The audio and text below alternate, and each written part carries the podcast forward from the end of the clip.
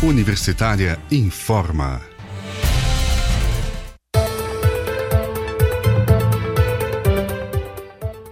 Olá, boa noite. Eu sou o Delfino Neto. Estamos seguindo aqui pela Rádio Universitária com os boletins Universitário Informa. Hoje é sexta-feira, 26 de março de 2021 e agora são 18 horas 2 minutos. Fique conosco e mantenha-se ligado na frequência 870 AM.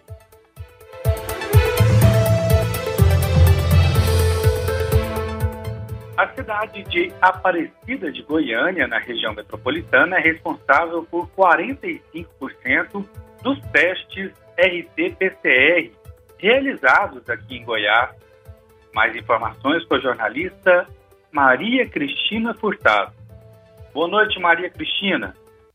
Boa noite, Delfino. Boa noite, ouvinte da Rádio Universitária. Aparecida de Goiânia, na região metropolitana, é responsável por 45% de todos os testes RT-PCR realizados em Goiás. A cidade fez mais de 231 mil exames, dos quase 517 mil realizados no estado, o que ultrapassa a soma da população de 19 municípios goianos. Os dados são referentes até esta quinta-feira. Desde o início da pandemia, a Aparecida de Goiânia tem realizado a testagem em massa para diagnóstico da Covid-19. Por dia, são mais de 1.500 pessoas. Superintendente de Atenção à Saúde de Aparecida, Gustavo Assunção, falou sobre a testagem em massa realizada pelo município. Vamos ouvir. Olha, desde o início, a testagem em massa, que é uma recomendação da Organização Mundial de Saúde, é um grande pilar da nossa estratégia de enfrentamento da pandemia da Covid-19 em Aparecida de Goiânia. É, por meio da testagem, ela nos produz dados robustos que podem balizar a prefeitura em decisões para o enfrentamento da, da pandemia no município. É, a, a, testagem massa, ela é, nos propicia testar, isolar e monitorar todos os nossos munícipes de Aparecida de Goiânia. A Aparecida de Goiânia hoje já realizou mais de 231 mil testes. Dentro dessa testagem, é, nós notamos que há 24% de positividade o que isso nos propicia é quebrar a cadeia de transmissão, identificando aquela pessoa que esteja positivo e a gente possa monitorar ela por meio da nossa central de telemedicina, evitando que essa pessoa fique circulando para a disseminação do vírus.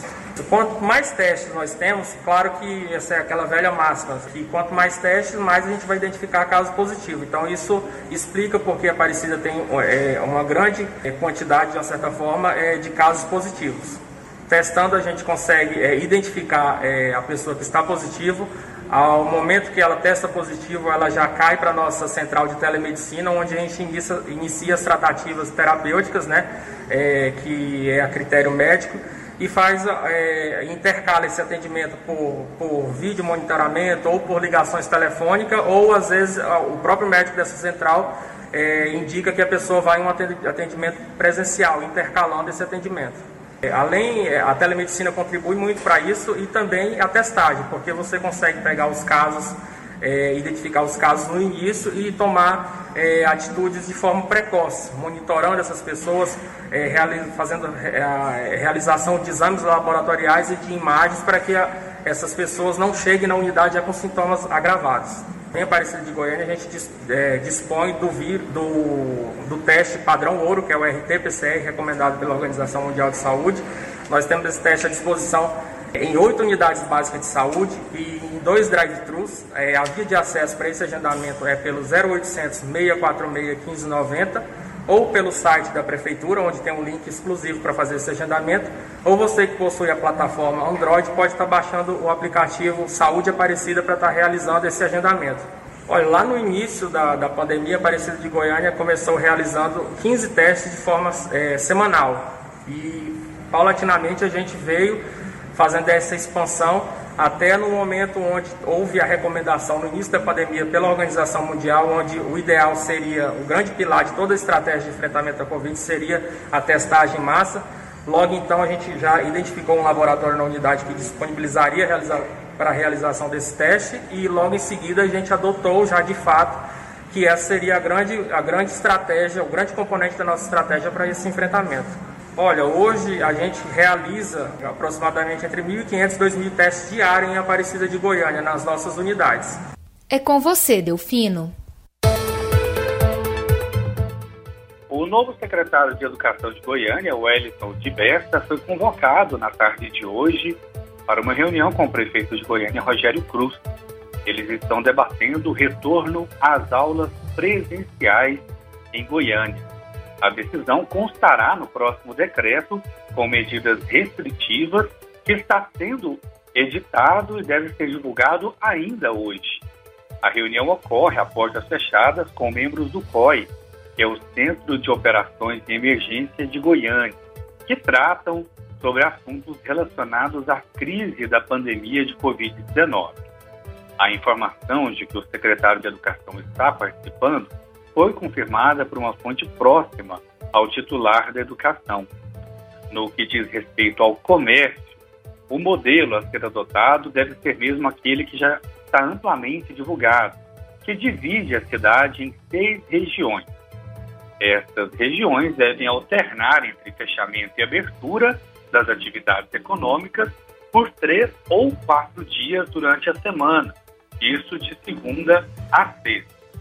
Nos domingos, somente será permitida a abertura de atividades consideradas essenciais, como farmácias e supermercados.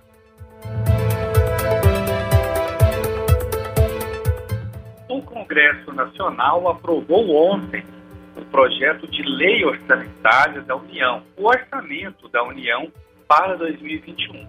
O texto agora segue para a sanção do presidente. Setores como as universidades federais e o IBGE reclamavam dos cortes previstos no orçamento em 2021 proposto aí pela União.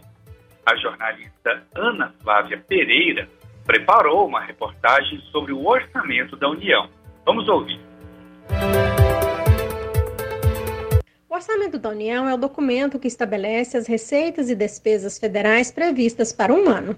Geralmente, o orçamento de um ano é aprovado no ano anterior, já que o texto é necessário para organizar os gastos do governo. Mas a votação que deveria ter sido realizada até o final de 2020 não aconteceu, em razão de disputas políticas, da pandemia de Covid-19 e das eleições municipais.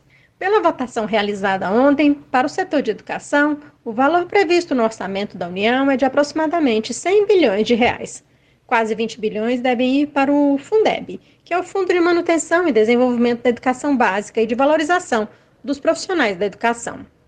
Para as instituições federais de ensino superior, o valor previsto no orçamento vem com um corte superior a 18%, o que, segundo os dirigentes das instituições, inviabiliza o funcionamento de universidades e institutos federais este ano.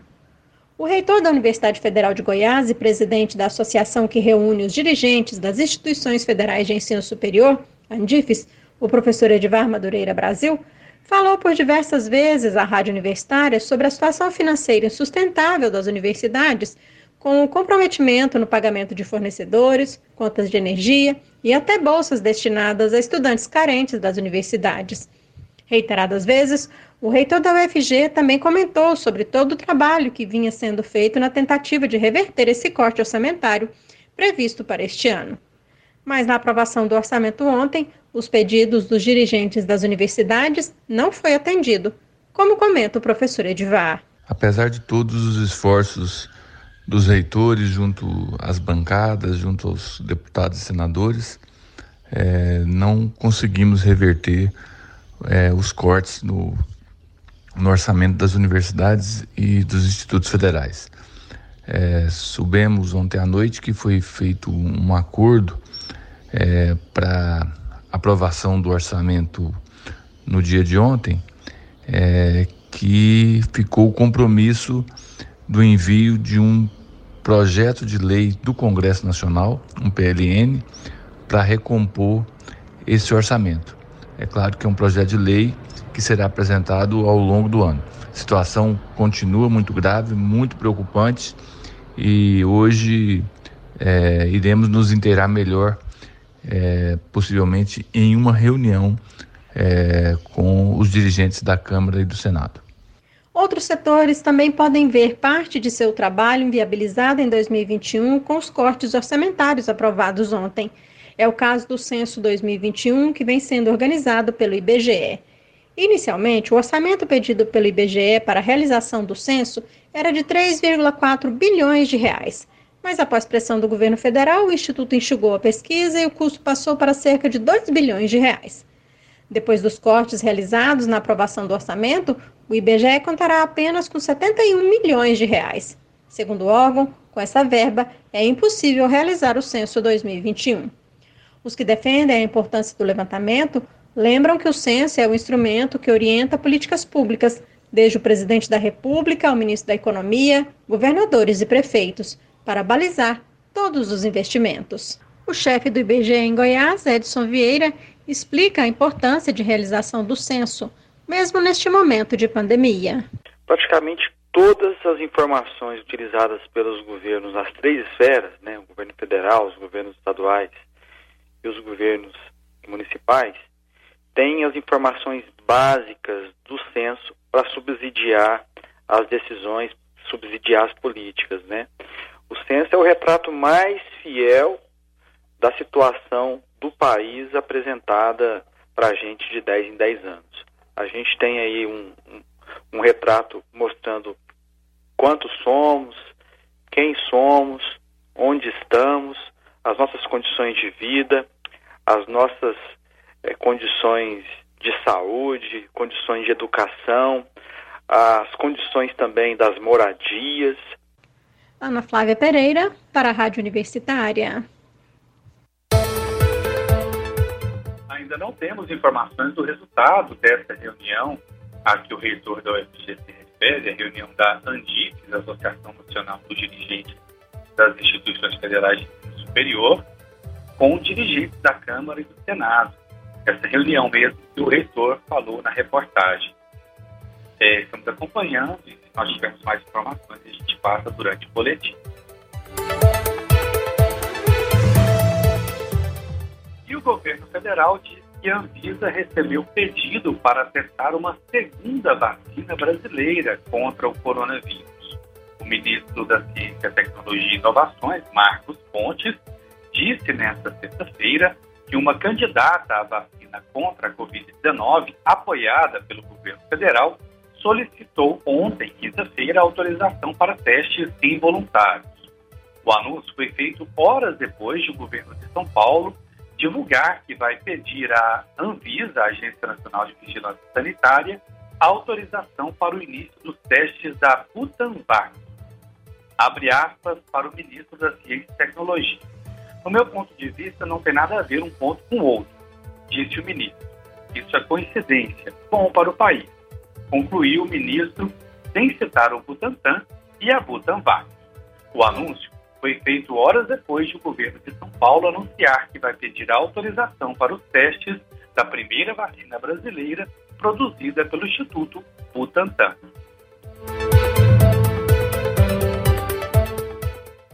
Fiscais do trabalho relatam precarização nas relações trabalhistas em unidades de saúde em Goiás. Auditores do trabalho da Superintendência Regional do Trabalho em Goiás constataram precarização do trabalho de profissionais da área da saúde que são intermediados por cooperativas. A reportagem é da jornalista Ana Flávia Pereira. Durante inspeções físicas realizadas em diversos hospitais do estado de Goiás, geridos por organizações sociais e também unidades de saúde particulares, foram lavrados 23 autos de infração. Um destes autos, segundo os auditores, foi lavrado porque a cooperativa de trabalho gerou embaraço aos trabalhos de fiscalização, se recusando a apresentar a documentação exigida. A fiscalização encontrou discrepâncias no tratamento, remuneração e na saúde e segurança dispensados aos trabalhadores de um mesmo hospital. Segundo o relato dos auditores fiscais, enquanto os trabalhadores com vínculo direto com a organização social têm todos os direitos previstos na Constituição Federal, os trabalhadores das cooperativas que desempenham a mesma função, jornada e são submetidos às mesmas condições de trabalho não gozam de nenhum desses benefícios. Por exemplo, os trabalhadores não recebem nenhum tipo de ajuda de custo para o deslocamento até o local de trabalho. Neste caso, o trabalhador deve bancar de seu próprio bolso as despesas decorrentes da condução. Além disso, os auditores do trabalho não encontraram evidências de que os cooperados usufruem o repouso anual remunerado, conforme lei das cooperativas. A situação mais grave encontrada pela equipe de auditores da Superintendência da Regional do Trabalho em Goiás foi referente ao tratamento dado aos trabalhadores contratados por cooperativas quando estes são contaminados pela Covid-19. Nestes casos, enquanto permanece o afastamento, o trabalhador não recebe nenhum tipo de remuneração ou ajuda de custo, ao contrário dos contratados diretamente pelas gestoras dos hospitais. Apesar das longas jornadas a que são submetidos, os cooperados não recebem o pagamento pelo adicional de horas extras também. O auditor fiscal do trabalho, Ricardo de Oliveira, comenta sobre o que as fiscalizações têm encontrado em hospitais públicos e particulares. O que nossa equipe tem encontrado são diferenças no tratamento, salário e na saúde e segurança dispensados aos profissionais de um mesmo hospital, mas que estão sobre vínculos diferentes, contratos diversos foi encontradas irregularidades no fornecimento de refeição pela unidade hospitalar, em que técnicos e enfermeiros não faziam jus às refeições servidas no refeitório do hospital. A auditoria pediu um termo de notificação para que esse hospital assegurasse aos empregados terceirizados a alimentação fornecida, a mesma fornecida no refeitório, nos termos da legislação atual. O que chamou a atenção da nossa equipe foi a situação desses profissionais terceirizados quando infectados por Covid-19 Nesses casos, enquanto permanecem afastados do trabalho, eles também ficam sem nenhum tipo de salário ou qualquer ajuda de custo.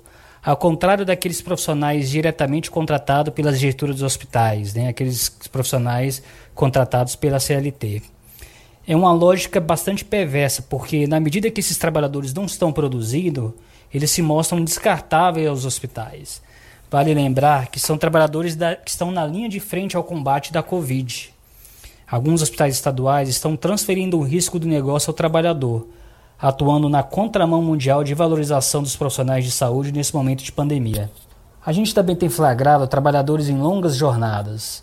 A fiscalização encontrou casos de jornada exaustiva em que a técnica de enfermagem trabalhou por 84 horas consecutivas.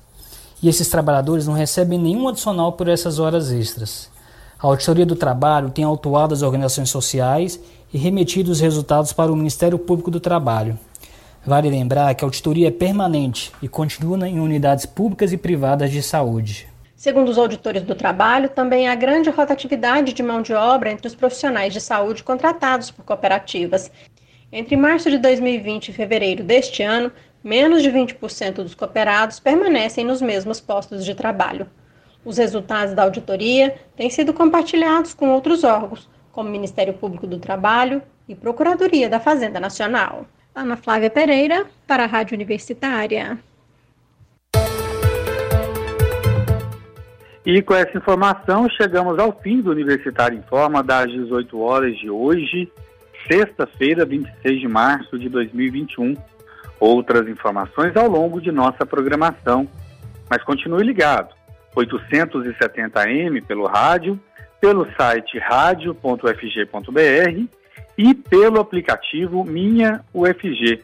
Acompanhe a emissora também pelas redes sociais, arroba Rádio Universitária no Instagram e no Facebook.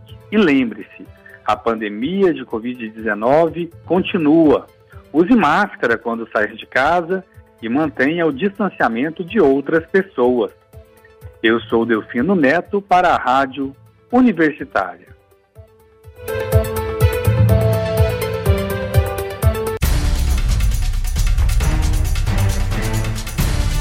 Universitária informa.